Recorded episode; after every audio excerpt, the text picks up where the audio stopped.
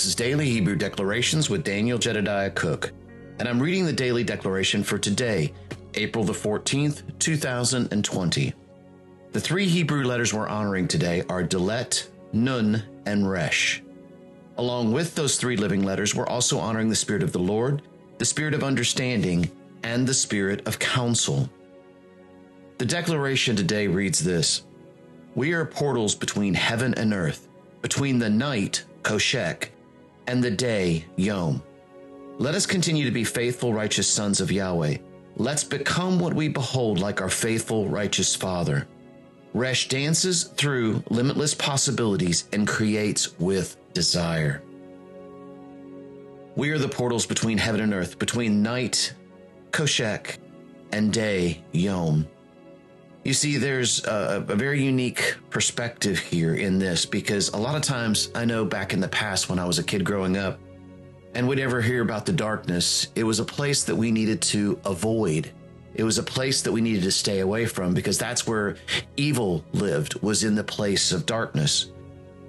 And yet there's many places throughout scripture where Yahweh himself says that I dwell in the darkness. And it's it's kind of taken a little bit of religious letting go of, if you will, to kind of break that that thought process where I have to be bound by the fact that it's dark, it means that it's something that is evil or wrong. And the truth is, is that uh, Apostle Aaron Smith here at Gates of Zion in Mobile has been talking about this for years. And he's talked about this place of Koshek. And Koshek is actually a place of unrevealed light. Ian Clayton talks about this a good bit as well. The way that Yahweh showed it to me was in a very poetic way. Uh, was one day was trying to try to figure out how to explain what Yahweh was showing me in a way where I could create a picture with words and then allow, you know, that would allow Holy Ghost to be able to, to do far more than just plain and simply giving it a definition. And when he did, Yahweh gave me this, this vision of him taking a garment and he swirled this garment over the expanse of himself and laid this garment down across the expanse of himself, essentially veiling off the light inside of, of, of himself and placing that garment down on that. Then out of the intent of his heart and the and the the the, the dreams of his own heart, he plucks out a one little photon from out of the out of the intent of his heart and he placed it inside of that expanse where he had just laid the garment across the expanse of himself. Once he placed that little photon into that expanse, by the wind of his breath and by the words of his mouth, he spoke that little photon into existence within that massive amount of veiled off area inside of himself. And that little tiny dot exploded into everything that we see as creation right now. You see, the picture of this that Yahweh was showing me was that we have always been in Him. We do not know what it's like to be anything else other than in Him because we have been in Him from the very, very beginning. And it was that one little tiny photon that exploded into everything that we see in the cosmos today, and even the things that we don't even see that are in the cosmos today. And so you see, I began to see this place where sometimes the mysteries, the riddles, the secrets of Yahweh are hidden inside of these dark places. Let's go back to the days when when uh, you had people that were out that were on the boats that would go to or on ships and that would go to new lands, the pioneers that would take us, the Christopher Columbuses, even the Vikings and others that would reach out to, to begin to see the things that were around and the treasures that they found as a result of that uh, that that willingness to really be a forerunner or be a a pioneer into finding new areas and new places. And so most of the way that they were able to be able to navigate and get back was because of the night. It was because of the darkness. You see, during the night, the stars could be seen, and the stars allowed for a path to be able to go back and go to where they were going. You see, so in the midst of the night, they found the treasure of the stars themselves to be able to guide them through. They didn't necessarily have that during the day. They could tell east and west, but that and and and somewhat north and south based on that. But based on the on many different things, it was difficult to know for sure and be exact, except by the stars.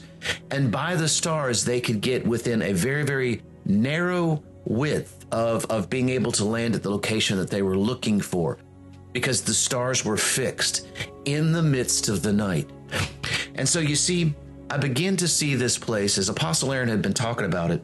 I began to see this place that it was through this darkness that the secrets, the middles, the, the riddles, excuse me, the, the mysteries were hidden away for us to be able to define, to discover, and then to bring them, as he has said over and over and over again, to bring them into the day. All right. And so this is the place of where Yahweh has, has called us. Now, I add one step further to that because I, I also believe that Yeshua, when he died on the cross, he rent that veil. That veil no longer exists between the expanse of all of creation and Yahweh himself. Yahweh, Yeshua rent that veil completely in two. And so the next part of me says, well, then what veil still remains? Why do we not see into the fullness of Almighty Yahweh? Well, that's because we've put up walls. We've put up veils of religion. We've put up things that says that Yahweh, you must only come to us from through this one particular path. Because if not, then it must not be you. Because everybody else has told me that's the only way you come through. Rather than me listening for myself and saying, Yahweh, where do you want to speak to me today? How do you want to speak to me today? Even if it doesn't seem right, even if it doesn't seem like it's it's familiar or it's the religious way of seeing something, I want to see what you are saying. Because one day while I was while I was in the secret place with Yahweh, he looked at me and he said this. He said, "Daniel, he says, I want you to forget everything that anybody has ever told you about me or anything that anybody has ever told you about my kingdom or anything about me because I want you I want you to forget it completely because I want to teach you. And from that moment on, I've been very, very careful on who I listen to and what I hear and the things that I, I, I will pay attention to when it comes to this. And many times I can I can hear even someone speak and and sometimes I can get a lot out of it and sometimes I don't get as much. Sometimes it's only a single word. And it but it's enough that I hear the voice of Yahweh in the midst of everything regardless of whether it's a speaker or whether it's somebody who's mad at me and yelling at me. I can still hear that one word of Yahweh because I recognize the Yahweh that's in them, even if there is an anger in response. So let us continue to be faithful, righteous sons of Yahweh and become what we behold. You see, that scripture or that, that statement right there is talking about Nun and the place of humility and the place of being humble. You see, Nun not only means son, heir, king, and priest, one of the other meanings of Nun actually means the humbled prince. Yeshua, who laid his life down and, and became lower than man in order to, to be able to die on the cross to bring us back to him.